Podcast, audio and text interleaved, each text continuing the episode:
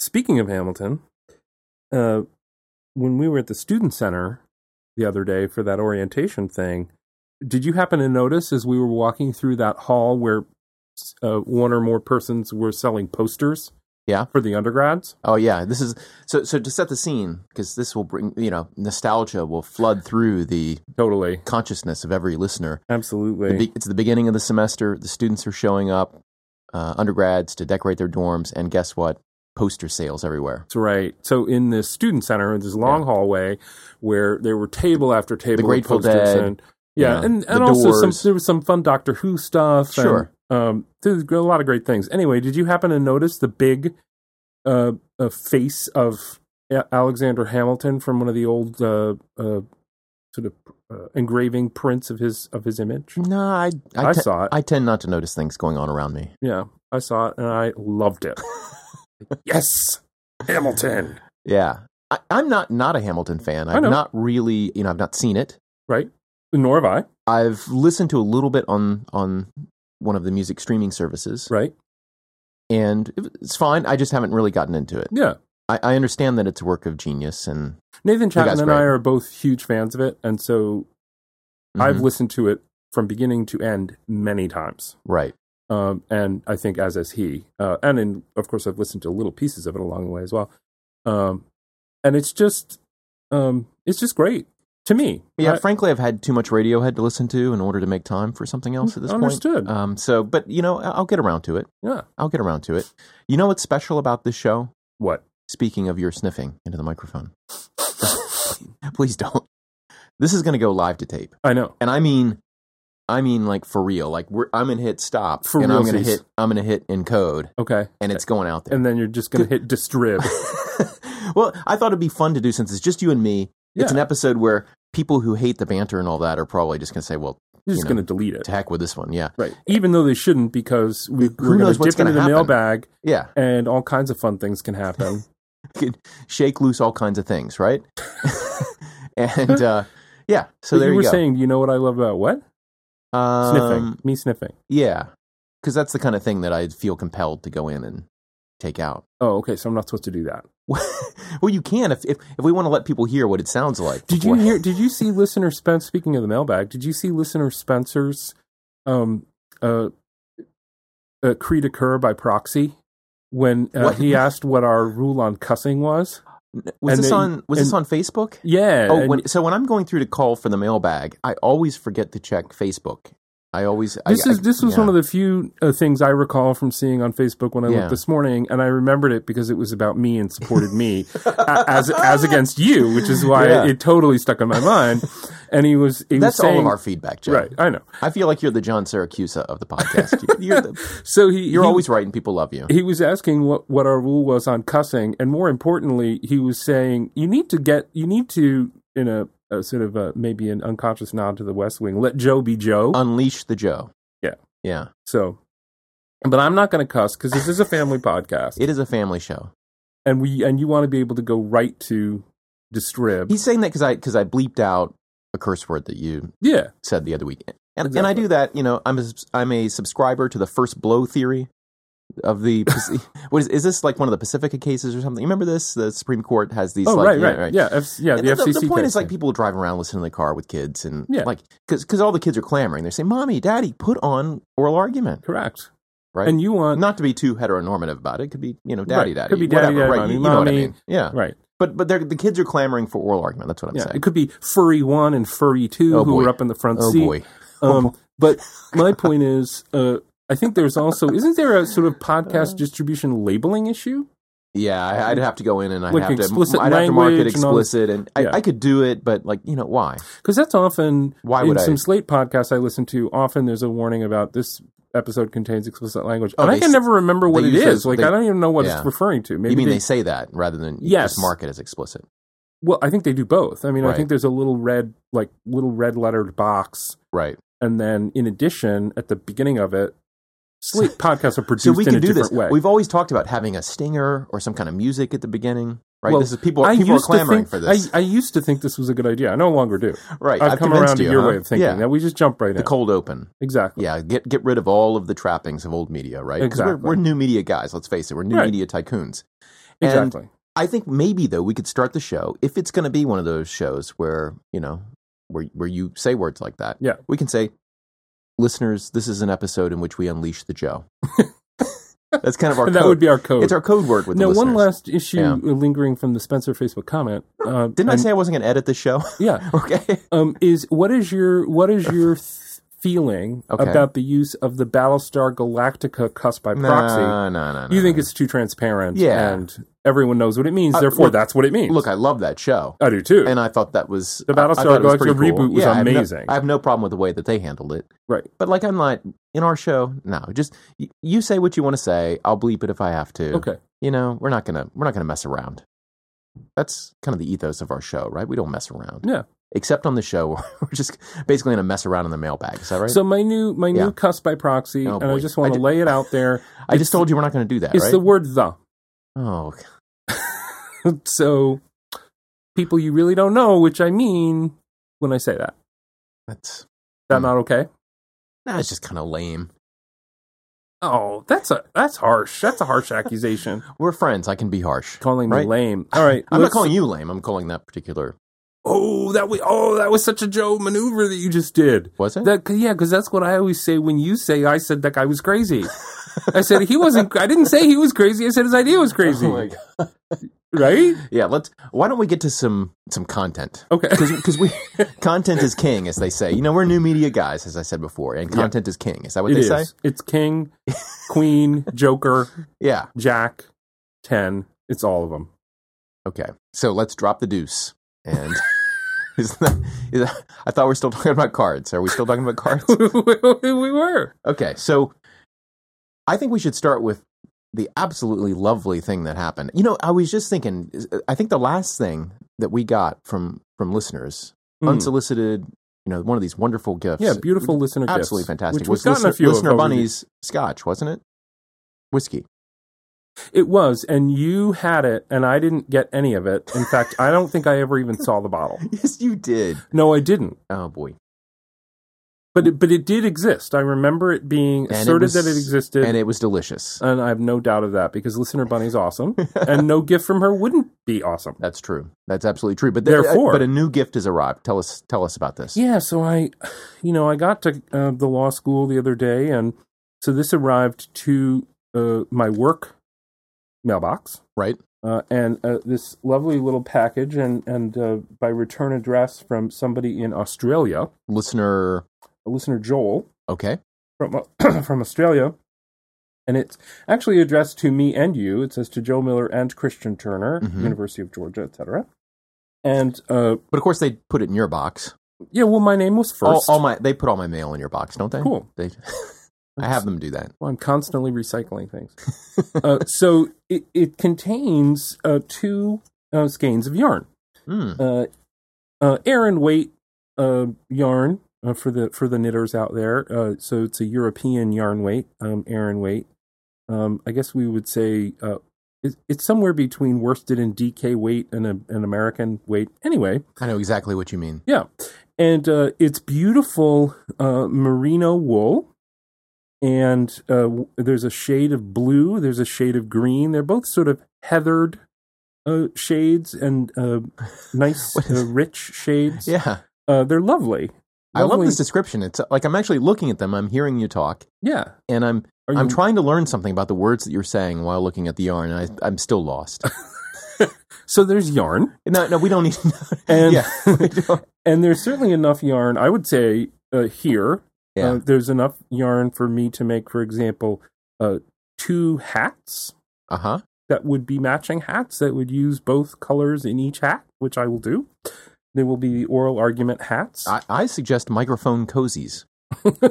That's not a there could there be there might be enough left over for some microphone cozies. Oh, that would be that would be Um, something. yeah, So that's that's fantastic. Now these significantly less tasty than Bunny's gift, yes, and but potentially but very the note useful. inside explained there was a delicious I know. notional gift. So all right, so let's let's hear it. Let's hear So it. shall I just read the note? Absolutely. Okay, so this is uh, it's dated uh, 28 July. Uh, Dear Joe and Christian, so my name has been put first consistently here. I think that's again why it was in my mailbox. I, I- really it like goes that. along with the theory I announced earlier about Right. yeah. um, uh, from listener Joel. So, uh, dear Joe and Christian, I've been traveling with my family in Europe, and uh, bought on Skye a bottle of Talisker and this Ooh. local yarn. So Ooh. he was on the Isle of Skye uh, in the in the northern reaches of Scotland, uh, off the northern reaches of Scotland. Um, I wanted to express my gratitude to you for your effort in making such an entertaining, thought provoking podcast.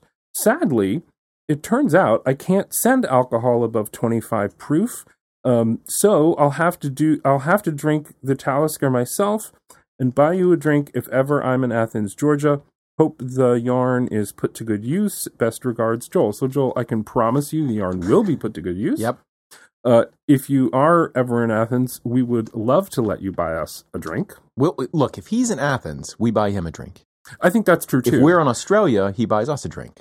okay, yeah, let's do it that way. Yeah. Yeah. And you know, this totally fair. what I love about this is I, I love the idea of listener Joel in Australia, a place I love. I've been to a couple times. Yeah, and Really I've not love it. been there, but Yeah. you have, and Oh. you and you have raved about it every time. Yeah, love it, love it, love it, and I love the idea of of of his being there in a different season.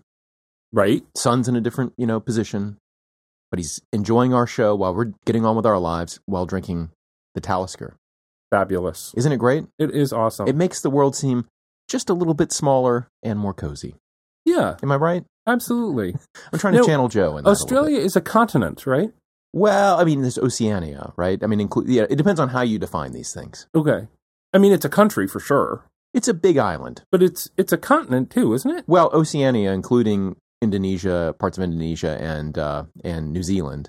Oh, that's Yeah, and then there's continent? Tasmania off to the south, which is kind of part of Australia. That's it, full not of kind It devils. is part of Australia, but there are lots of devils there, in Tasmania, right? there's some issues with the Tasmanian devils. But we're, What we are can't- well, there's some uh, disease and stuff. which- Oh, that's which is unfortunate. harming the. I don't know if they're colonies of devils or what, but anyway, it's a fascinating place. Wow. It's an absolutely fascinating place. So And- thank you, Joel. I one day if we could record an episode there and uh, do a tour of Australia, a Mm, tour of the of the sandstone schools of Australia, which is like their Ivy League, I think. You know, they have. I- I've been in Brisbane, like U- U- University of Queensland, Mhm. and apparently there are these major universities which have law schools with them, and I'm sure there are other great law schools too. I don't know, I'd, but a tour of the major cities would be fantastic. Can you? Should we contact our agent about this? Who do we get in touch with about? if only, if only we Ah, About had a doing this. producer who could get that funding as well. I, I think we could easily do that. But this was a terrific gift, and It's a terrific wonderful. thought, It- so thank you. it it was so great. I was sort of uh, walking on on air for hours afterward. Yeah. Because, you know, you put this out into the ether, you just don't know Right. how it's, you know, we're trying to make the show we would like to listen to. And it's great to hear that some people are enjoying it at that.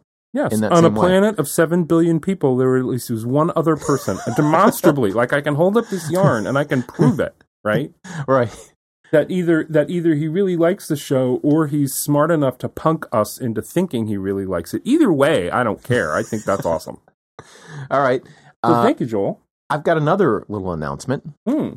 and we're just going to kind of work through the list here, Joe. Okay. Got I got kind of a kind of a um, what do you call these things? Like a checkbox, a punch list. Is that what they call them? Oh yeah, we're doing working on the punch um, yeah, list. working on the punch list.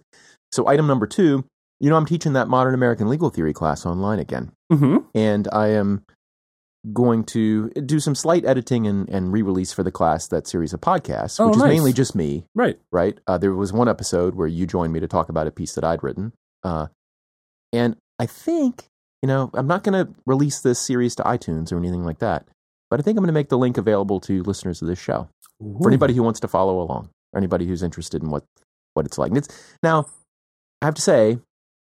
Um, I listened to them and I enjoyed them quite a bit. yeah, I mean, they're not going to be for everybody, obviously, and and and they're geared towards a class in which people will show up and have discussions. So it's gonna, you know, it's not exactly, it's not perfect. It's not a self-contained class Mm. it's a in different itself. thing. Yeah, it's a different thing. But I thought I'd just drop the link into the show notes for anybody who wants to kind of go in and you can copy that link and add it to your podcast player, and you can Oh yeah. check them out uh, as as they're released, probably two a week. But Right. anyway, thought Cool. that could be cool for at least some people who want to know a little bit more about about legal theory. What do you think? think it's a great idea. Yeah? Uh, is there a way for you to give a link to like the reading list? Well, each each episode has the the citation for the thing being discussed. Oh, yeah. okay, cool. I So we might can- also post the reading list, but as of now, it's just like as they're posted, each one comes up. Okay. And you, you should take a look at that. All the things that I talk about are um, articles or chapters of books. But but if you if you look hard enough, even if you don't have special access, you can find these things online. Cool. I'm I'm not telling anybody to do anything illegal. Of Am I? course not. Of course not. I'm just saying if you search, you can probably find these things. Yeah, it's a fact about the world. What's next? What what do we got on our Oh what's gosh. next? Well, are we gonna are we gonna go to the Slack? Well, I got I got a couple things on Twitter I want to mention. Oh, Three okay, things cool. on Twitter. Yeah, One, do- um, listener Aaron recommended to new listener now Steven on Twitter. Hmm. I, I don't think we mentioned this last time. Um, some episodes about driverless cars that we did, and I'll drop those in the show notes. Okay. This is in the news again, obviously, Yeah, because of yeah. the the Tesla crash which occurred tragic, and there have been now been two Mm. Tesla crashes, one in China and and one here in the United States. Which the one in the United States resulted in a death. It's tragic, but yeah. um, there's a lot of talk about it now. Right. Anyway, I don't There's think we have also a more bunch of news yeah. articles lately about um, say taking the trolley problem from philosophy and talking about it as a design issue for autonomous vehicles, Right. like teaching the teaching autonomous vehicles who to kill. Yeah.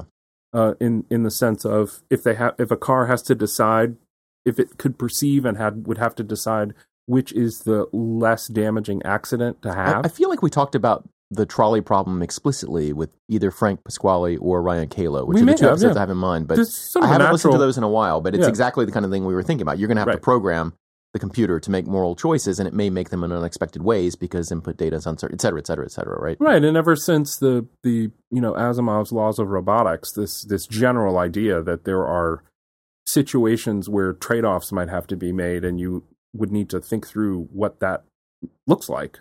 Uh, yeah, Wow. This is. It it just made me think that our future is the ghost of Asimov versus the ghost of Coase. mm, Mm, See what I'm saying? yeah, harm. Oh, all we have to say is don't harm. Mm, what's harm? Ugh. Yeah, we'll we'll revisit that. We've talked about doing another show about We have. autonomous vehicles, and, Yep. and and one of the bloggers I follow, Atrios, is is famously skeptical that, about driverless cars, and um, in a very kind of cranky, interesting way. I, I love it, uh, but any, I feel like it's a subject which deserves more. Um, it does. deserves more discussion. But since it's been in the news and and uh, and the li- new listener Steven seemed to enjoy that, I thought I'd just give a call out. These are two episodes. If you're interested in this stuff, you might you might enjoy if you haven't heard them already. We also had a tweet from listener Sam on Twitter about a an article uh, off of Raw Story, which involved a judge ordering a defendant to cover up his Nazi tattoos for Mhm. trial Right. and I, I don't know a lot of details about that. I only have the article, but it was raising issues about what it means to get a fair trial Yep. and who's in control of kind of how they present themselves to the jury. My reaction to the story was a very uh, it, fr- from a, from the point of view of the of the now conventional rules of evidence. Uh, it is it struck me at least as someone who's taught that course a few times. Uh uh-huh. You taught evidence? huh, a Oh, I didn't know that. few times. Um, it's a number of years ago. Um, as a highly conventional response to a situation where you have a defendant who has various sort of Nazi symbolism and other sorts of symbolism uh, tattooed on his face and neck, hmm um, so places that will be visible uh, Without if a makeup artist or Co- something. yeah. Correct. Uh, and and of course, criminal defendants are entitled to be in the courtroom uh, so that they can see who's testifying against them, the confrontation right, and, and the like. Um, so the, in the in the routine course, a defendant who can control him or herself, and which virtually all of them can, virtually all of the times, sitting there in the courtroom, not a problem. Um, uh, there's this issue, uh, and I- it, to me, it, lo- it's sort of two different it- you could you could think about it in two different ways uh, under the standard rules of evidence. So so one would be the problem uh, which evidence folk would call uh, propensity inferences, Right. uh, which are uh, disfavored. Uh, we Mhm. try to disallow them. Of course, you can't truly prevent jurors from doing that which they're told not to do, but you can tell them not to do it, which is to say, tell the jury, look, uh, I need you to make a decision about what you think happened here based on the evidence about what actually happened on this occasion. What you can't do is say, this person seems like the kind of person who would do X, and therefore I think they did X. Yeah. Right? That's not okay. I had a great evidence class with uh, Professor Fisher at Stanford, Hmm. and I'm blanking on his first name right now, but uh, great class. He used all kinds of video clips, wrote a book, and And the way he described it is uh, the forbidden propensity box, right? Uh, So, so for example, if you want to use evidence of what someone did in the past, right? You have you have evidence of something they've done in the past. You can you can introduce that evidence in order to induce in the jury different kinds of inferences, Right. Right, and you can use it. You can what you what you cannot do. See, this is exactly the kind of hemming and hawing I might otherwise edit out. At least if it were a guest, but it's me, so I usually leave that kind of thing in because you know I tend to make us sound just as goofy as we actually are, Joe. Sure. All right, should I get on with it though? But please do. Uh, By all means. uh, so you can go if you can introduce evidence to go ar- and go around the uh, a- around the propensity box, but not through it, right? So- Sure. So your your past act might, for example, be relevant to show that you had a piece of knowledge about something. or a motive to do something. All ki- or there are all kinds of all kinds of right, things. and you can so you can present the evidence as relevant to that. You can make that assertion as a lawyer; it's relevant to that. Your opponent can ask for a cautionary instruction that the jury not use it to infer the forbidden thing. Right. Of course, that's the way to guarantee that the forbidden thing gets mentioned. So not everyone will ask for that cautionary instruction. I'm not right? introducing evidence of this past killing in order to show this is the kind of guy who kills people, right. right? Um, It's for this other purpose it- of showing that he knew the defendant because they were engaged in a past crime together. So or to something. return to the uh, the guy with the tattoos Victim, uh, not defendant. on Yeah. his head, um, the uh, the court uh, the judge might have thought, well, this is sort of a walking propensity inference problem, right? Mhm. Um, people might infer from the the tattoos that that he's likely to engage in certain acts rather than pay more attention to the evidence about what he did on this particular did or didn't do on this particular occasion. So so in order to avoid that, let's have a makeup artist cover up the tattoos. That Look, seems I'm to gonna me go- to be a reasonable way to handle a potential risk. There's a you got to second do route. something. You got to do something because let, let me go out on a limb here and say the kind of person who's got Nazi symbols on his or her face or arms or whatever, probably a little bit more likely to fly off of the handle and be generally more unpleasant than the ordinary person, wouldn't you say? so you- you're asking me to make exactly the the kind The of propensity forbidden. I- inference. the problem So- here is the forbidden inference is probably correct, right? no, no, no, no, no. The point is, it, it, it, it might be that in the, it, it might be correct to say in some sense, look, if you if you put this particular guy in the following ten situations, in seven out I of know. ten of them, he's going to Absolutely. overreact in some way. But but what the question in court Or, is, or if you put ten guys like him. Seven That of could be- them, right? right, that exactly. could be but, true but too. that's not the question. The question is whether this guy, whether whether this he's thing the and this- one yeah. who did Yeah. this thing X, Right. which the witness This in time. court right, now is Right. talking about from that particular Right. occasion, right? So that's what you're trying to get people to focus on, right?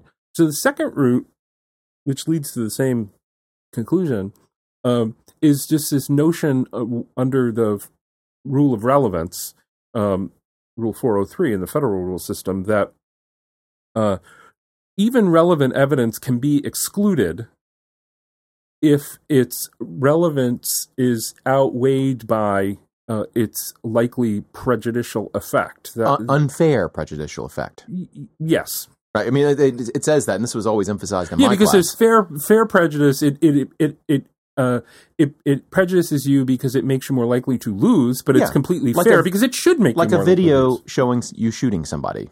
It may prejudice Yeah, when the you're jurors accused against the of idea that- that you when didn't you're- shoot anybody. When you're when you're Yeah. adjudicating whether you shot that person, videotape of you shooting them is fair and prejudicial both, right? right. Yeah. Um, fair enough. Uh, so, uh, but if it's if the uh, evidence is uh, unfair prejudicial effect uh, uh, substantially outweighs its probative value, Mhm. uh, its ability to show a thing that's proper to prove, um, then a court can exclude it, even though it's relevant and the proponent of the evidence can say, wait a minute, it, it really does help make this thing more likely than not uh, to have to be the case. And now, so, now, for listeners who have not been to law school, one quick way to sound like kind of an expert is to s- is to, to to- when you get a, a thing like this where there's some evidence question about whether it should go in or not, Mhm.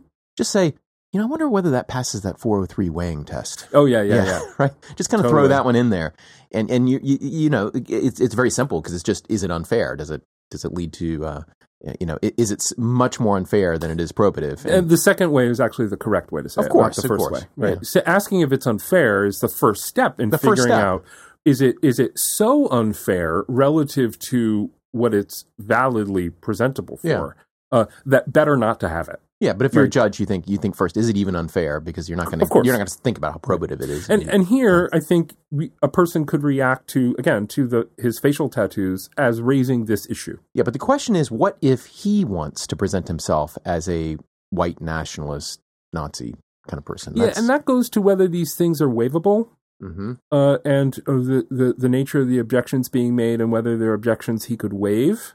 Um, you might have a concern about n- the knowingness of his waiver. hmm Uh, does he really appreciate what what is at issue? Uh, and um, I I think so. I think we we might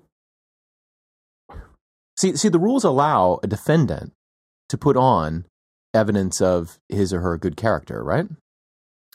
But, Yeah, but he- that wh- opens the door to the prosecution. I'm doing this from memory, so I could yeah, be the- wrong. well, yeah. I think the way this would, I think the, the way this would actually more likely get get teed up is in a- in a disagreement between the defendant and his or her counsel. That the the lawyer would say, "Hey, Right. judge, can we get some makeup?" And the defendant might say, "I don't want that. right.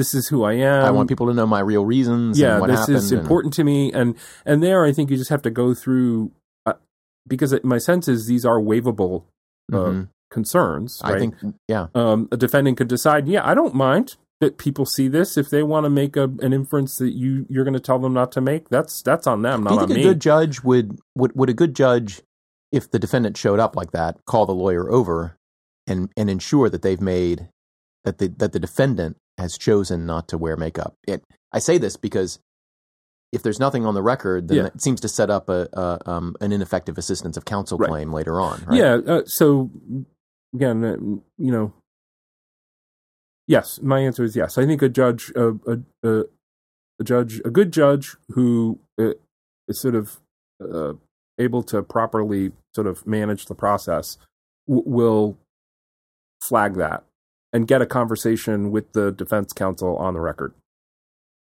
All right. So I think we've made enough of a hash of that one. Cool. Should we- Although I didn't expect your expertise on that. Hmm. Yeah. Well. so often the case. no one expects Joe's expertise. Yeah, That's the it's the cross I bear. one. One other uh, quick Twitter thing. Uh, Jonathan Macer. We I, I got a tweet to the oral argument account uh, from listener Rachel saying that it was she was about to or was hearing him give a talk at IPSC. yeah, the IP Scholars 16. Conference Uh, where, Um, where, frankly, you should be. going on right now at Stanford. You should be there right now. Um, Oh, Okay. Signing off now, uh, listeners. but it's going on right now. And he gave a talk on CBA at the PTO, and she Yes. said it was just like hearing a live oral argument, Which is great. which is kind of great. Although we're not there, so it makes you wonder how much value we had. No, it was great. I, I know I think exactly she's what you meant. referencing the fact that she heard our episode and so she was enjoying it Yeah, from exactly. that point of view. And you know, every time I hear CBA at the PTO, do we make an ROCK in the USA? I just hear it every time, don't yeah, you? When I see it in print. Except it needs one more it syllable. I does. think. It's missing a letter, yeah. Okay, on to the mailbag. So these are actual emails that have come in to our email address, which I think is what is it? Um, POTUS at whitehouse.gov. Is that what's? I don't remember what we registered no, as the get email. Me What- Joe Miller. No, that's my private email. oh boy, Um, oral argument podcast at gmail.com. can you say that one more time? oral argument podcast at gmail.com. Okay, new email there for your chance to win some kind of secret decoder ring. Is that right? Yes. okay. I don't. Because they, cause they stopped putting the prizes in Cracker Jack. And I, and I bought um, a factory full of Cracker Jack prizes, I which I, think can send you. this could induce an FTC investigation of this show. Or oh, shoot. thank you for using the family friendly. Um, Uh, so into the into the mailbag, Yes. and we start with listener Zach. What did listener Zach have to say? Zach had a number of items.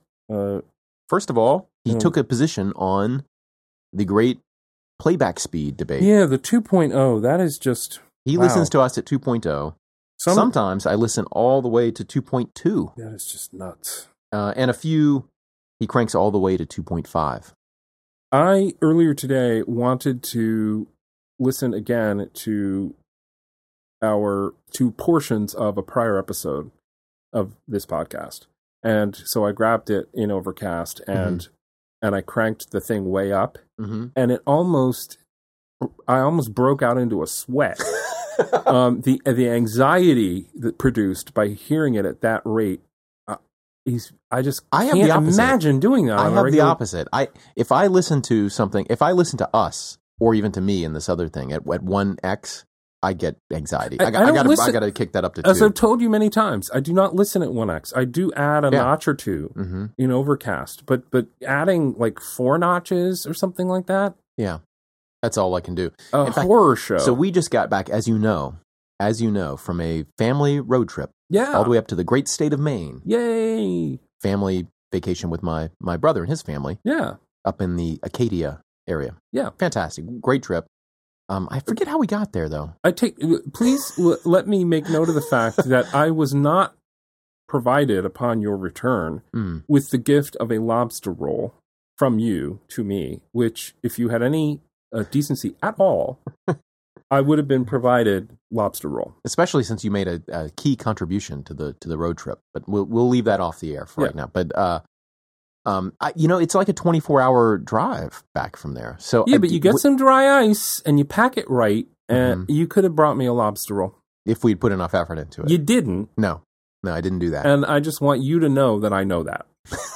I noticed that. Okay, point taken. The, my point in bringing this up is that, of course, as a family, we like to listen to things together, and you know, Yeah. sometimes it's playlists and sometimes it's podcasts. Right. I start playing my podcast, and people are immediately like, "Turn that off." They can't 'cause Get me- rid of that junk. because I think it was a Judge John Hodgman, and of course, I had it up to like one point, I at a moderate like one point four x or something like that, and people are like, "That sounds weird." It's driving. It's basically I was a pariah in the family for my podcast listening habits. Because they made it, you made it too fast. And even when I turned it down to the regular speed, they still thought it sounded funny because their, their ears had been so, I guess, molested by my, mm, you know, they just couldn't hear it. They just turned turned the whole thing off. yeah, Turned you the whole ruined thing off. it. I ruined it.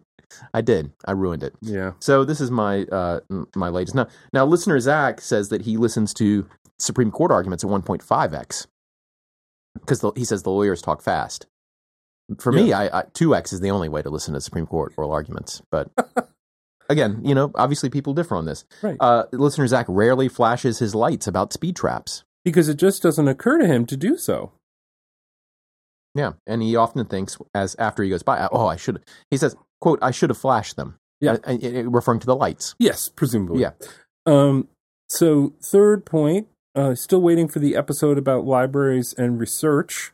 Aren't we all? Um, I am. I think I am the world's worst user of libra- of the expert expertise. The uh, I don't and even remember now resources. why we wanted to do that episode. well, we had an we had an email from a Something from a ab- law librarian, yeah something early about on. information science and Yeah. something. I can't and the, remember the, what we were the gonna changing explore. nature of, of of the library. No, that would be interesting. in, in scholarship generally and in the law school in particular, I think Yeah. it would be fascinating. it would be. Not the least of which because I can learn something from that. and uh, but but we haven't done it. We we we need to put that back in the hopper. if- if Yeah, it's that's my fallen out, job, I Joe. guess. I'm the one Yeah. who books guests, pr- at Mhm, least nominally. Um, I love Eh. the. I love the banter and food talk.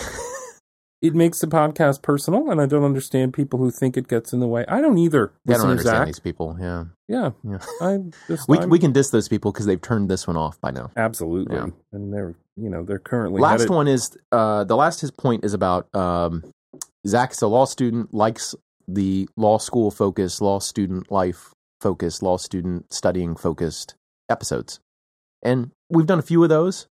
We did one, I think it was at the beginning of last school year or the one before with Marissa Baradaran. Yeah, we did. That was an early episode. Yeah. That was quite early. We in should his- do more of those. We could do a few more of those. And you bet. So anyway, thanks for the feedback, listener Zach. And we got one from listener Nick. Yeah, now this one's very uh very interesting environmental law questions about water usage between and among the states and disputes among the states in the original jurisdiction of the Supreme Court. Um The, the upshot is that the Supreme Court, of course, normally hears appeals, Right. right?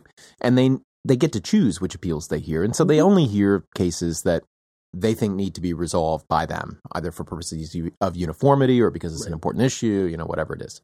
yes. And there are some exceptions where the Supreme Court has original jurisdiction, meaning that the a fight comes immediately to the Supreme Court without passing through others. And, Right. and The, when w they- the place the parties go to file their lawsuit from the get go is the Supreme Court of the United States. and inevitably, what happens is they appoint some kind of special master to do the early proceedings. But not and- until after they've actually uh, passed on. I think it's called something like uh, noting juris, noting probable, Probable. jurisdiction or something like that, And that- where you have to yeah. ask the court to agree that your assertion that hey, I'm a state and I'm suing another state it, that that's a valid assertion of the court's jurisdiction. and I'm not actually sure of the full scope. I'm not a Fed courts guy, so I'm not sure of the full scope of that original jurisdiction. But one very common area, and I won't say it's super common, but when you see one of these cases, it's uh, it seems always to involve one of these disputes. It's between states over water issues. So fights between states over water issues, and they come to the Supreme Court and ask to hash it out, and the special master is appointed, and it turns Right. into, you know, it's usually a mess by the time it gets to the court because I think states the other weird one in the last few years was uh, some neighboring states to Colorado sued Colorado uh, for its marijuana liberalization laws, oh, did they in the Supreme and Court? it's sort of a tort theory Hmm. uh, of the nuisances created This in is the their pot sta- smoke which will pass over the borders.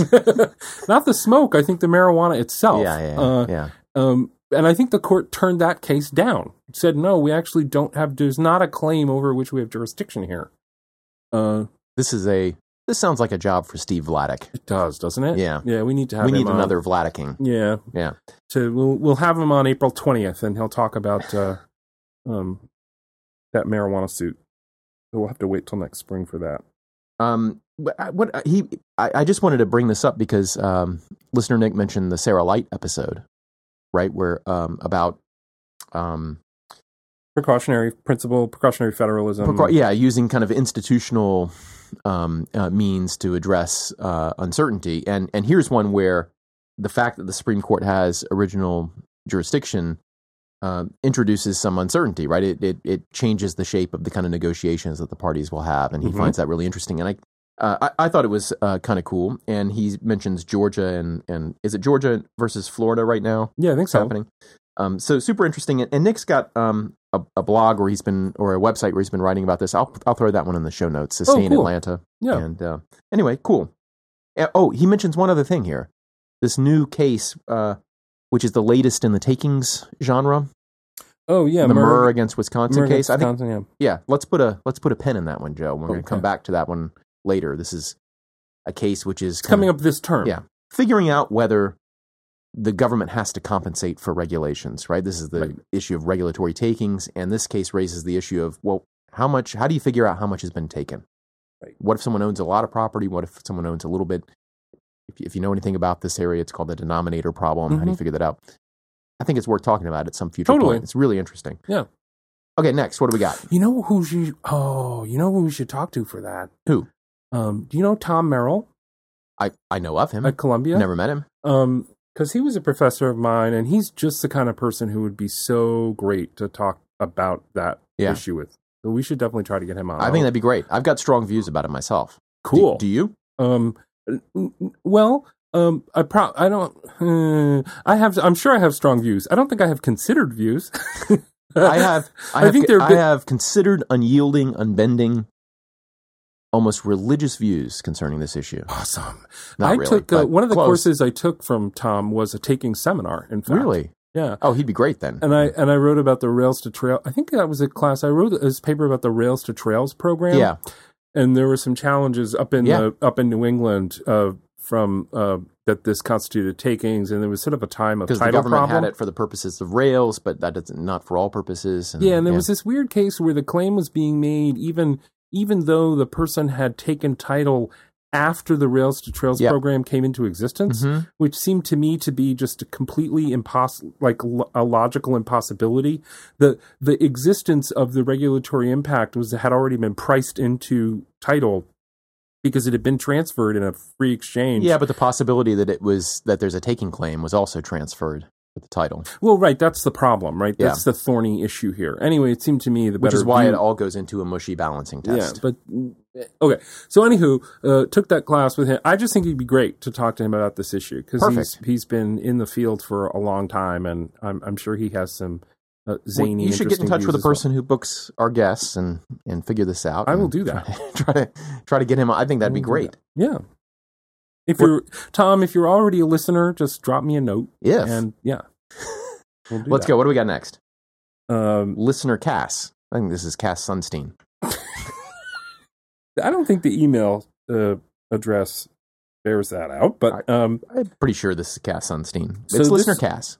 uh, we were talking to Amanda Frost and uh, about uh, judges coming up with arguments for a result. Now, this one we talked about the this uh, Posner opinion, I think, Yeah, and that was more about fact finding. right. Um, but um, I This suppose is where, where where judges will appellate judges will do their own fact finding. Yes, and and I think Amanda has also written about uh, appellate judges raising legal issues on their own, Yeah, uh, not just fact finding, but and I can tell you, I, I clerk in the Court of Appeals. You get briefs coming in. You Yeah. read the briefs. Yeah. Maybe they provide a good starting point Mhm. sometimes, but they're not always.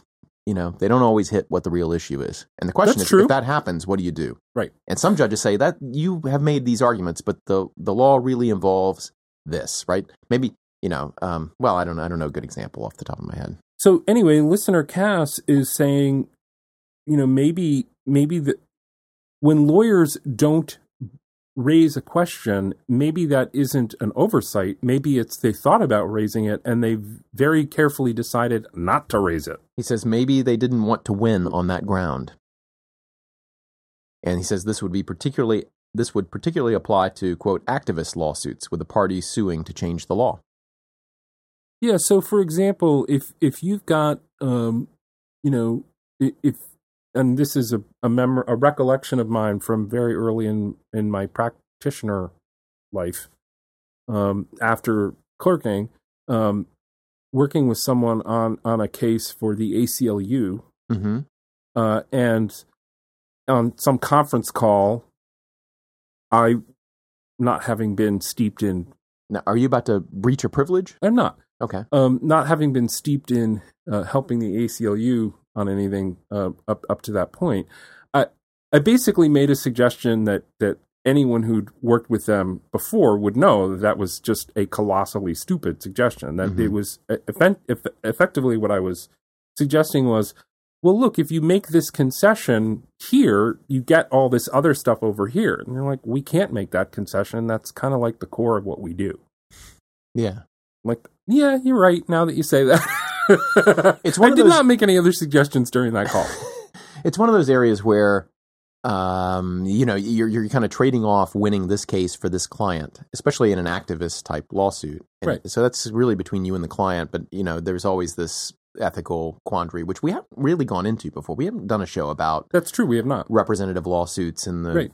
different True. duties pulling on lawyers, and, and then the systemic role of kind of activist litigation, Right. Right. Uh, and how we're asking it to do several different things uh, at the same time, and that causes these kinds of problems. Um, so, so if you if you take up Cass's supposed argument, I mean th- that maybe a lawyer has Yeah. concluded, I don't want to win on that ground. How does that mesh with what the client wants? Maybe the client also doesn't want to win on that ground, but maybe you know maybe you're pitting the purpose of the organization against winning the case for the client. And, and even if you don't think of this as an issue as between the, the lawyer and the client, like assume the lawyer and the client have talked about the issue. They, they have a strategy. They, they agree on the strategy. Um, just again, just because the lawyer decides not to bring it up doesn't mean the judge won't ask about it. Yeah. Or that it, or that a, a, the panel might after oral argument realize, oh, you know, we could write about this other thing. Which we didn't ask about, but it's fairly presented in our view of what's going on in the case. And again, Mhm. maybe that maybe it hadn't come up because the lawyer very strategically decided never to mention it and would prefer that you not Yeah. talk about it and uh, you know what what are your thoughts on on that i mean my my sense is that it's a good it's a reason uh it it might help explain why many judges in that context would after it occurred to them that that might be an issue um might decide in an opinion to do something like drop a footnote and say you know another issue that that you could think about in this case would be x parties haven't raised it so we're definitely not deciding it so you you put in there a, a, a verbal flag that everyone knows. Don't assume that I thought about that and I thought one way or the other on the merits. I actually thought about it long enough to realize I wanted to make sure you all knew I wasn't making a decision. Yeah, and I don't know how much we talked about this with Amanda, but you know, there's a fine line between doing that sort of thing and then basically giving over to the parties the ability to litigate cases according to a law of their own. You know, so um you know, i- in a way, the, the parties come with a fight, right? And Yeah. there's this public institution charged with resolving that fight under the laws that we, you know, that have authority, Right.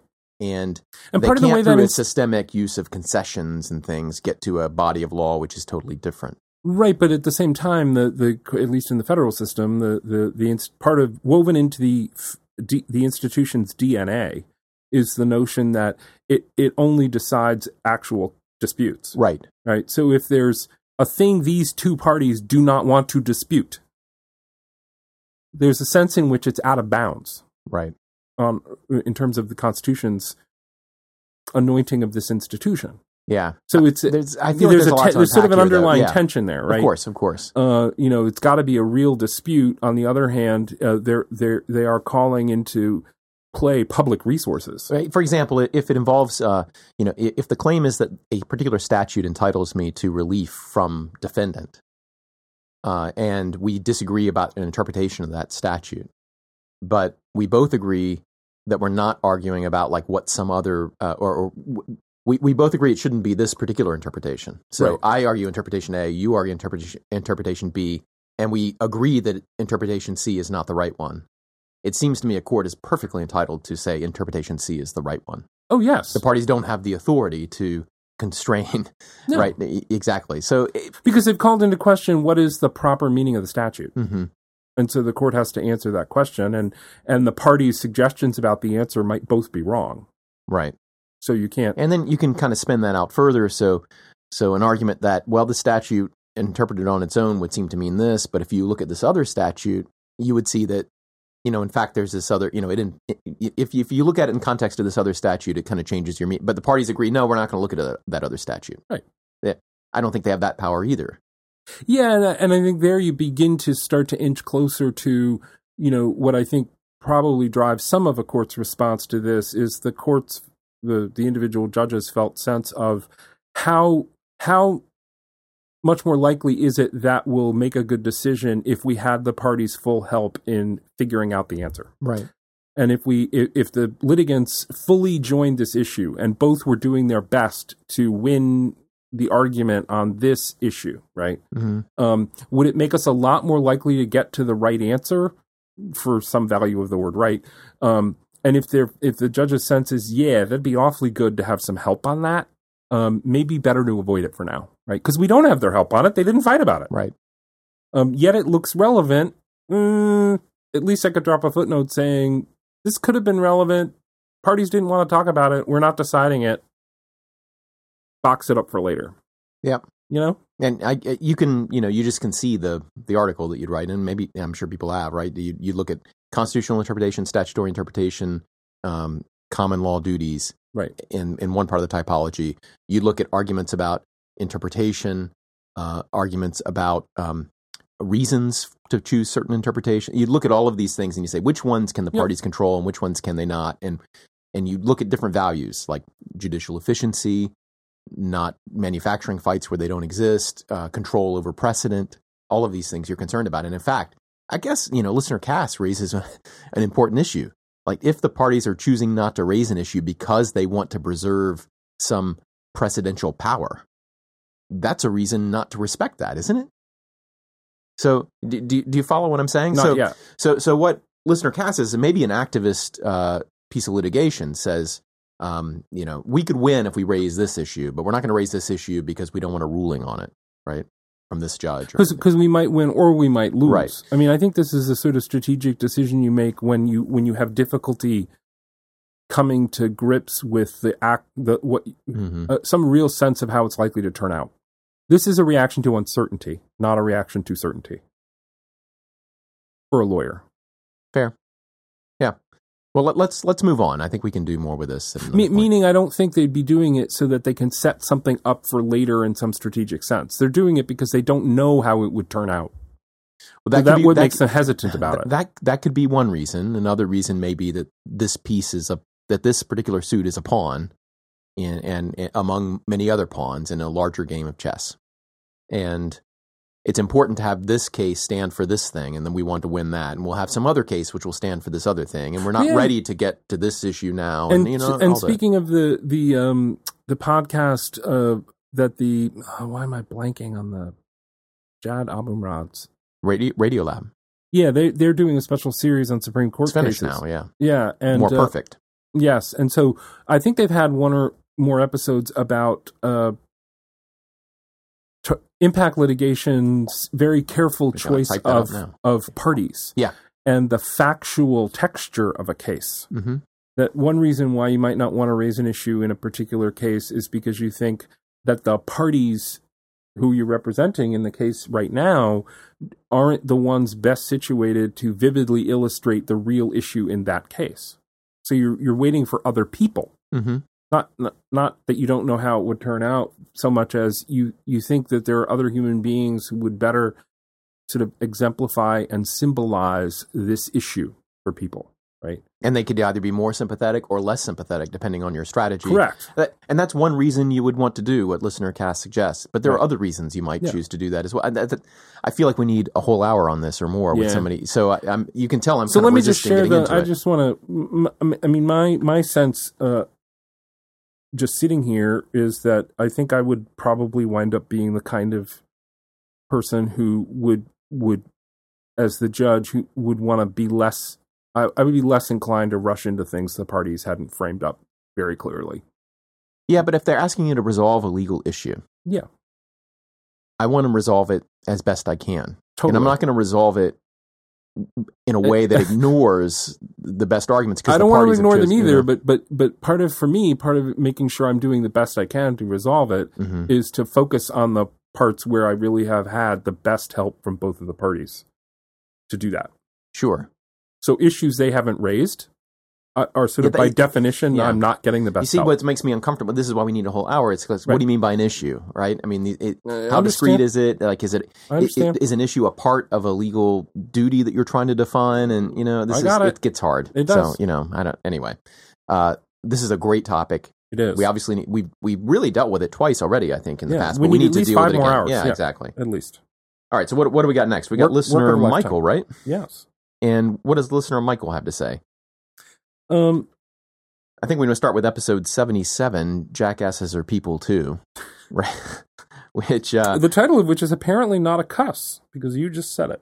oh, it's a just means a donkey, doesn't it? No, that's right, a donkey, a burro. This is the and he particularly is interested in the conversation about free will and moral responsibility, and has a background in philosophy, and also you know- talks about some, uh, uh, you know, physics uh, principles, quantum physics, and the like. Um, and yeah, and we're obviously we're not going to be able to do this full justice right now, but I think the, the the upshot is what if the world is indeterminate, but not in the way that is compatible with free will, right? So so what if the sense in which the world is indeterminate i involves kind of quantum fluctuations and things? In other words, you can't.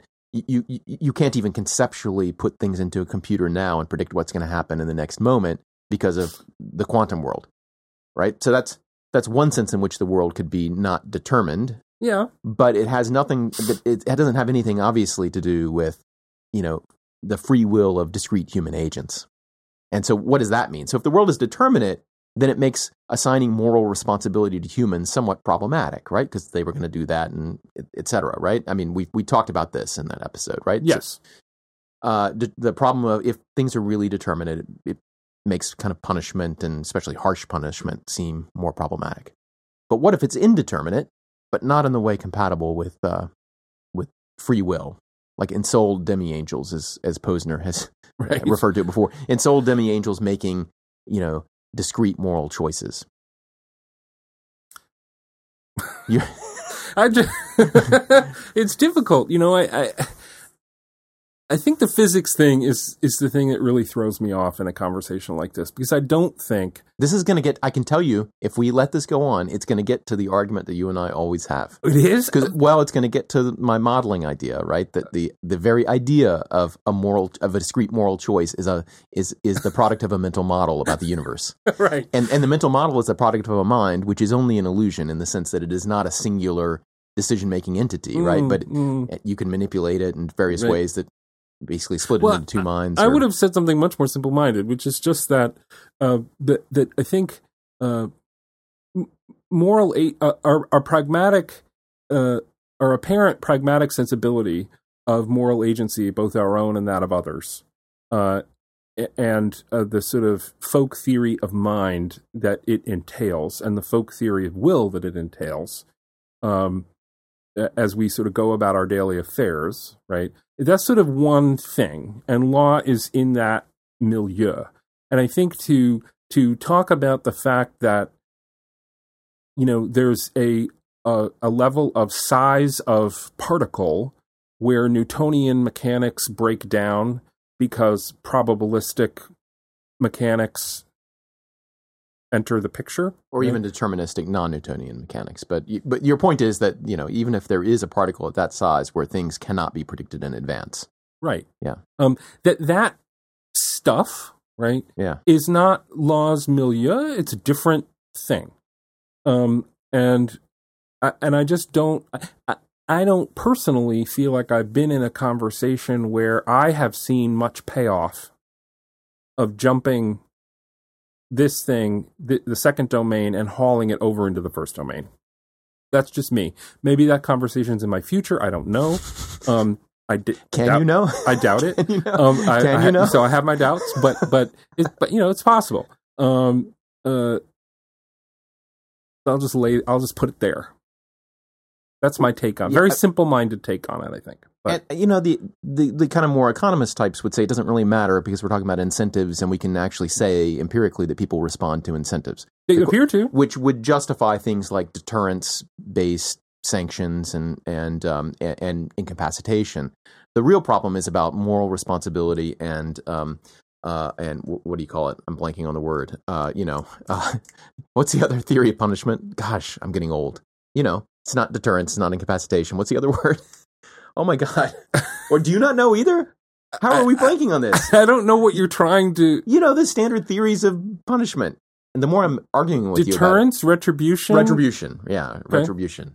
Uh, gosh, you know, it, Boy. it's it's the one which is all about assigning moral blame, right? And Yeah. punishment as being the moral response, and you know, this Right. deontology, et cetera, rather than consequentialism. And uh, you know, so so that's the one which is most impacted by whether people actually are are are as in some sense morally blameworthy in some more universal sense. Although you could have a theory which says it doesn't matter. Like what matters is, is for consequentialist reasons, it matters that society acts as though people are independent, free thinking moral agents, right? So Right. we can kind of keep going down the rabbit hole a bunch. But I feel like we're not going to get to the bottom of that rabbit hole today. But I thought it was uh, a, Yeah. a thought provoking email, and Not wor- only and are we definitely not worth going to bringing get to up. the bottom of it, it's unlikely when we get near the bottom of it that there will be a nice big tea uh, service on a table with a hatter and and um, someone yelling about being late. That might make it worth the trip. Well, but my, you know, this whole thing, it- this, the whole paper that I'm working on is about the, the the sense in which law is responsive to these mental thoughts about things, right? And so I do have a view about this. I do have a view Mental I want to talk models. about sometime. Yeah. Yeah, mental Right, it- thoughts. all uh, uh, there aren't non-mental thoughts, are there? Uh, well, uh, uh, yeah. Okay. Fair. Um, I'll grant it for so now. mo- yeah, models. Yeah, that that part I think is fascinating. That part of it I think is fascinating. Um, I was talking more about the sort of how do we get physics to tell us something about uh, the, the folk theory of moral agency. Um, th- I I don't see a. I don't again. I don't see a percentage there for me. yeah. My conclusion is that there's no there there's no right theory of moral agency. A system of morals is is is not different in kind from other kinds of legal systems. They're basically mental models people have about how people should behave, where people themselves are modeled entities.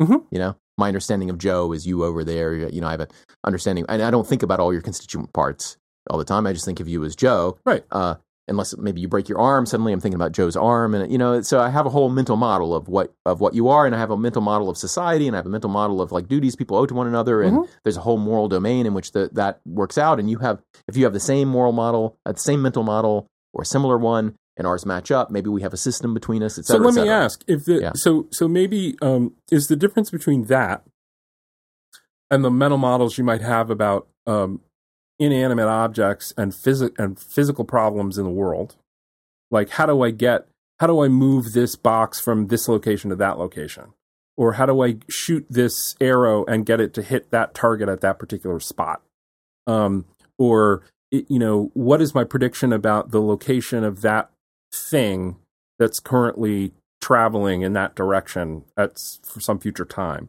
Right. Um, that you, you're, the mental models you would use to do that stuff are similar, similar.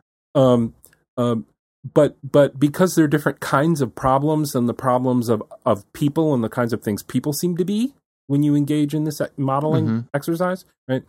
Um, you you have different models; they work different ways. They have different content in them. We dispute with each lots other of about models them have, lots of differently. models have different content in them. yeah, You know, them- models yeah, of, of course. models of families, model of I understand uh, that. of objects that are important. That was to my you. whole point. Yeah, that yeah, they ha- yeah. that there's different that, pr- that, that because they're about different domains, they have different content and operate in different fashions. We have yeah. The claim is we have mental models about social behavior, like we do all kinds of other things. That we just like we perceive everything else, we perceive cooperation, and we model that cooperation, and we model other people's modeling of that cooperation. That's what makes for Right. sociality, right? Right. And um, and we form judgments about that cooperation based on what some cognitive scientists have called embodied simulation, right? We, in, in fact, some scientists think that the mind essentially is a simulating machine, and, and it simulates through our sensory organs. So when you think about food, you're you're Right. thinking about eating the food, and it activates those sensory organs, and so you you s- you you form judgments about things by simulating, and it can produce these on demand at different levels of you know at different levels in the hierarchy depending on the question being asked. I think that's how law works, and so you know, for me, this question of determinism and indeterminism is really not relevant. I agree with you. It's kind of the wrong question to ask because I just kind of, you know, I assume like whether, in- in whatever sense, the world is indeterminate or determinate or d- determinate is not relevant at the scale of law. Cool. Did that make any sense? It did. Yeah, I get. And and the We'll let the question listeners that be I the have judge. about models of other sorts of systems is not something we need to take up now. no, we can talk later um, because Cool. we disagree about this. I think. I don't think we do. Oh, oh, great. We might disagree about whether we disagree, but I don't think we disagree. You know what we don't disagree about? What? is uh, we got one more bit of feedback. Wait, actually, I think we got a couple more, but Mm-hmm. one one the, the very next bit of feedback I have in the Slack is from listener Christian, and- and it says you guys need to make a better podcast. yeah, tell me about. it. How do This is when we were, this is when we were trying to get email to automatically dump into Slack. I think. yeah, we, we added something to We our did some Slack, test which, which messages. lets the oral argument podcast at gmail.com d- dump directly into Slack so we both can see it at the same time. Right. And listener Joe responds, I agree, got to do better, guys. Longtime listener and first time emailer. and let's see, we have a couple more, right? So, listener Jeff, what do we have from listener Jeff? This is the one about Adnan Saeed and our serial podcast, right? Yeah, he- uh, because there have been developments in them. There was a, I guess, a, a the, the appeal that Syed made uh, to get a new trial. I think was was successful. So there's been uh, some. Uh, there's going to be a new proceeding where the, the district attorney or whatever Mm-hmm. in Maryland has the the has to decide whether to have a new proceeding uh, to uh, retry him on the basis of evidence that uh, from Asia McLean that had been excluded or had or the defense lawyer hadn't pursued that issue or I, something. I have not read the. I haven't decision. read it I haven't either. I followed haven't it. followed any of the details that we did a serial podcast episode. Ours, we did an episode about the serial podcast Where we had Mm-hmm. listeners call in. and it was great fun. And I listened to Serial season one and loved it. Yeah. Um, but unlike a lot of people, after Serial was over in season one in the Syed case, and I would occasionally see a headline about the Syed case. I actually haven't thought that much about it, and I and in reading And it's not Jeff's- because it's not important. I mean, it, yeah, it re- I was I was thinking that when I, so I read Jeff's email and I was like, why have I not paid much attention to this anymore? And I think the reason why, uh, at least as it struck me today, and asking myself why I hadn't done more to follow the case after the serial podcast ended is because there's a sense in which it's a profoundly ordinary case. Mm-hmm. There's just not actually that much unusual about it. The number of people who are sitting in jails because their lawyers didn't do a, a particularly good job with some facet of the case. And I'm not trying to indict anybody by saying that. I'm there could because there could be all kinds of good reasons why that's what happened. We talked about this in earlier Exactly, right? episodes. But you but- run a cris- criminal justice system, people are going to be in jail who shouldn't be. Right. It's exactly. And so there's a sense in which the Syed case is is the ultimate dog bites man story. Mm. Um, it's completely ordinary. But, but it's not that we completely shouldn't care about it. conventional. I, I was thinking the same thing. Like it's I haven't precisely. My mom has been following this thing, listening to this. There's this undisclosed podcast and Yep. all kinds of stuff which is spun out. And, and I think it's a, you know, as we discussed, I, our impressions were pretty much the same afterwards, which is that something, I don't know whether he's guilty, but I know he shouldn't have been convicted. Yeah. Right. Because Right. it's clearly not beyond a reasonable doubt. Although there's this weird thing like, how did he, yeah, how did Jay know where the car was? So something weird is going on. And, and listener Jeff points to other, um, other, other, other evidence here that makes him think that, Right. you know, Adnan is, I, I don't know but um, you know, a- as a law prof and someone who follows this stuff, what's um, you know, I I think like anybody else, I can feel the injustice of a case and the tragedy of a young man whose life has been basically given over to yes. this project we have of criminal justice, Right. Wrongly, right? And can we do better? Is an urgent question. It I've is. written about it. We talked about it. Like, you know, it, it should be an urgent question But it's not uniquely tied up with this case. with this case, because there are so many that you could pick bi- almost out of a hat right? that would make the same point. Right. But on the other hand, shining a light on a case like this one and getting people really interested in it can serve the purpose of getting people to ask the larger question about Sure. so many other people. Sure. The bad thing it could do is make people think that this case is unique and special, and therefore, if we get this one right, problem solved. Yeah. Right, and I think that's- it, that could not be farther from the Right. truth. And so Jeff points out, like, and I haven't read it, so I don't know how what what role the Brady violations played, or and you know the ineffective assistance of counsel in ferreting out uh, you know Right. exculpatory evidence. I like I, I haven't read it, so I can't speak to it, but Nor have I think it would be worth doing a follow up at some point on that case or the Innocence Project more broadly and how to deal with these. You know, I think we should follow up. Who was that uh, professor at the University of Virginia with whom we spoke about this the issues? of- Brandon Garrett yeah, in the contaminated evidence right. episode. Um, so, you know, if if if listener Jeff hasn't heard that one, he might want to listen to that one because that that did raise some of these larger issues and contextualize them, or or look at Professor Garrett's work. Um, Listener Aaron. No, wait, that was uh, yeah. Listener Aaron is next, right? yeah, Oh, listener Aaron was just writing in to uh, you know, how do we want to say this? It just finished the bar exam and was saying I'm looking forward to listening to some episodes of the podcast. yeah, after yeah, he, I think he wrote us from the airport. And uh, and I, Exactly. I, I put a note here to, to mention this email just to say congrats to listener Aaron and to all of you who took the bar exam. We did we included a congratulations after in the episode that we recorded before the exam but was going to air after the exam. Right. But now it's done. Yeah. And we you and I both went to the Georgia Convention Center to see some Georgia students who were in the middle of the bar exam. yeah. It's sort of a nice uh, um, nice tradition that the that the Georgia law schools seem to do. I mean, the the the Emory there's an Emory room and a Mercer room and a whatever, and it's because this convention center where uh, that is large enough to put all of the bar takers in a single room um, is isolated and has no food service uh, other than the caterer of that convention center under a contract, and so um, the law schools sort of in bulk, I guess, arrange for these lunches for the students who are graduates of their schools so that people have something healthy to eat on their break, which isn't very long. Speaking of which, did you see that a bunch of people were sickened? Yeah, I'll include a story. I, I, I don't know the veracity of this. I think I forget where I saw it. It May have been above the law or something like this. Okay. There was a a not foodborne, not on a Georgia. Oh, at Georgia? perhaps a foodborne illness on day two of the Georgia bar exam. Which is, Whoa. I, I just remember reading that some people were fleeing the test taking area. Oh, my. So I, I don't know whether this is you know I don't know. I, I'll look for it and try to include something in the show notes if I can find something with some veracity Heavens. to it. So there are downsides. to- to We do defeating not know what the someone in- causes were of that. No. Let's not. Uh, No, I'm not. I'm not saying anything about what the causes were, but there is a monopoly provider, isn't there? there it is. You know, not good. Is it cheap? I believe it is not. Um, Shocking that uh, as a- as you would expect with monopoly providers, right? Uh, higher prices and lower quality are virtually guaranteed. So, congrats to Um, bar exam takers everywhere. Here's now wishing that you will join us in the project of eliminating bar exams from. the Don't- Don't be one of those people who says I went through it, therefore they should have to go through it. Right? That's Right. not a good reason to continue the bar exam. You'll agree with me on that, right, Joe? totally, That's a bad reason. it is a bad reason. Um, the fact that there are no other good reasons to maintain a bar exam is something we might disagree on. I don't know. I, I forget what you said in that episode. Did you agree with me that we should just eliminate the bar exam?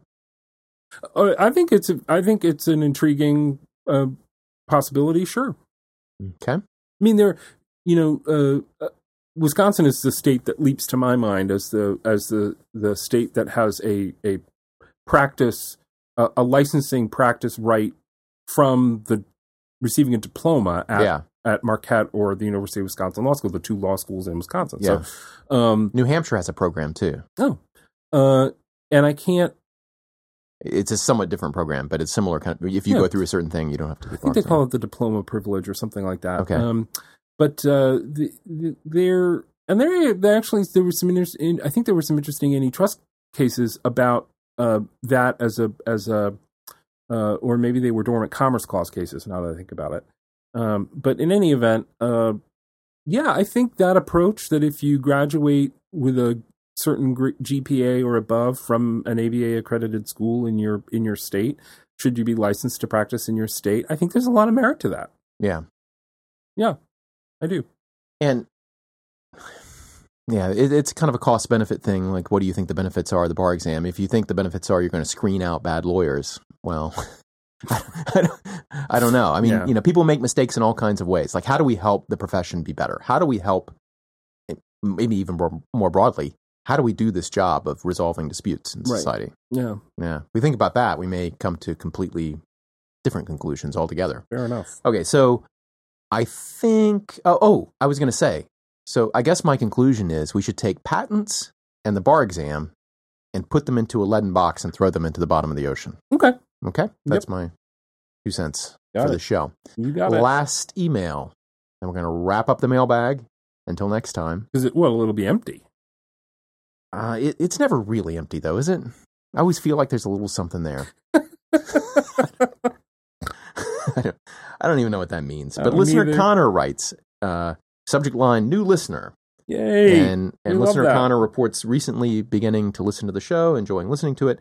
In particular, two episodes about environmental law. One with uh, Brigham Daniels, which was on I think climate change. This is way er, way back, Yeah. and, and and Brigham is a, a friend of mine, terrific environmental law prof, and Mhm. um, and I think we talked with him a little bit about climate change and clean power, and then the show we did with Jessica Alley about conservation easements and her that was really a, that cool was a really study. fun conversation. I They- they really were both enjoyed great that episode. conversations. They were.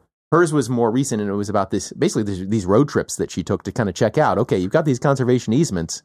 Are they being? Is there conservation going on there? What's happening? In this Right. place? She actually went and checked it out. It was really really fun. So. I, I thought we should read this email because you know Connor took the time to write it, but also because I think that these are two uh, episodes people should go back and check out. And I guess more generally, you know, we don't talk about environmental law enough on this, even though it's a real interest of mine. If I had to say, like, what are the what are the biggest issues confronting us right now, Joe? What would you say, just as a people, Uh, the United States. just the world, people? Let's see. They're People. different. Different Whatever. The United answers. States- it doesn't- because the answer doesn't change. It's climate change. oh yeah, glo- right. So globally, that's true, and it's true nationally. That's true. I would say climate change, um, uh, uh, racism, wealth inequality, data privacy, the big four. And by Hmm. data privacy, I mean in the big sense. This whole like the, the whole world of how human beings will present themselves and share information. And the, yeah okay connected Just future. phrase that way i think that's right It's and so much i would broader, add, isn't it? add a Yeah. fifth uh, as a fifth i would say nuclear pro- proliferation ah, yeah. um so yeah, well, i- if you include in that like these killer viruses and and um, the CRISPR process, i don't and- well, uh, I would because those are more concerning to me. okay So, in in addition to n- nuclear proliferation, we could put in sort of you know bio bio weapon Doomsday gadgets, doomsday technology doomsday technology, Oh, because doomsday that covers technology. CRISPR Yeah. and the nukes. and fifth, abolition of patents. And I think that we have. why, why, why did they not invite me to this conference out in California that we talked yeah, I about? Mm. can't imagine why I would have a very short presentation. you would. I think Mark Limley has that covered with his faith-based uh, IP article. Right. Yeah, Yeah, I think your your your talk at an IP scholars conference would would be uh, would be um, something like a two or three word sentence of you know uh, uh, different research agenda. Period. No, no, no, like no, you no, no. tell everyone, just go do No, something else. No, no, no, no. I, I love I love IP scholarship. I mean, I think that uh, it's uh, yeah, I, but I think getting rid of patents is that's an important research agenda. How do we most quickly and most efficiently get rid of patents? Yeah, there you know there was an abolitionism, there was a patent abolitionism movement. Uh, Mark Janis has written about this. Um, uh, Mark Janis in Indiana wrote an article back in the '90s, I think, about the pat- the patent abolitionism movement in in England. Maybe it was um, uh, in the in the 1800s, um, and uh, and the and the this wonderful sort of event in the 50s um, I'm, I'm sort of blanking on all the relevant names now. Of the I can tell that you're economists. struggling to come Yeah. up with the right information. Yeah, but there were two economists, Fritz Matchlip, I guess, and was it um, and was the other person named Penrose? Uh, did this study for Congress, uh, and it might have been in the windup to the patent recodification in 1952, the 1952 Patent Act, where they basically did all this comprehensive survey of the economic literature on patents. hmm And the conclusion they came to was that, uh, based on the evidence, um, if the patent system didn't exist, uh, one could not, in good conscience, create one. Boom. But given that it did exist, one could not, in good conscience, eliminate it. Hmm. So they're sort of perfectly suspended in midair. Is this like the couch in in Douglas in a Douglas Adams book? Was this Dirk Gently the couch that was halfway up the staircase, and and they couldn't get it up or down? And then they did and then they did computer simulations, and not only could the computer not figure how to get it up or down the staircase, but but also said it was impossible that it had ever gotten that position in the first place. exactly exactly it is it is just that kind of and it's funny because it isn't it's these very accomplished economists who s Right. who really did fun like survey the literature everything that was out there that could meaningfully contribute to answering this question should we have this thing or not So the patent you system, absolutely shouldn't start it and you absolutely shouldn't stop it the patent system is the couch, which is halfway up the staircase. it and you is can't it's get it dirk up or down. gently's couch But this was before the patent wars, the, the big defensive patent holdings, and the computer revolution, and all that, right? oh gosh yes this study was like back in 1950 Yeah. or something like that Yeah, it was a more innocent time when we still had to. more innocent time It's back when we were still Yeah. protecting the cotton gin and stuff like Yeah, that, right? I absolutely. mean, it makes more sense. Now it doesn't make Totally. zero sense. right I think the couch, you know what it is? The couch was stuck there for so long that the walls have kind of broken apart a little bit, just enough now where we can we can push that couch back down the stairs. excellent Uh, on that note, is there, is there Thank any you, more damage listeners. to be done today? No, no, I think we've done enough. Uh, There are some scheduling issues that you and I need to talk about once you hit the stop let's- button. Oh, No, let's definitely we. People, there's nothing our listeners like more than us talking about scheduling and administrivia. No, well, your lips are sealed. Are you going to say anything more on this episode? W- I will say this though. We, we are going to have uh, so listeners if you've listened the whole way through and you are frustrated and you're thinking my god are these guys ever going to we have some, You are not alone.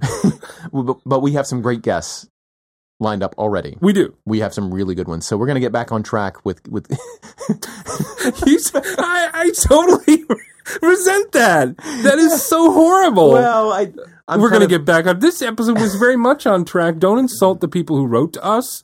Oh no, no, no, no. The the questions are great. I just felt like I couldn't you know how it is. Like you ne- each one is like something that we should think about and talk about for a whole hour and we're going to And we can't do that. We can't do that. But but we will we're putting a pen in each one as the biz people say. Yes, because we got many of the. And we will we've come got- back to them. We've now got suggestions for many future episodes, which is exactly the best part of this stuff, in addition to getting yarn.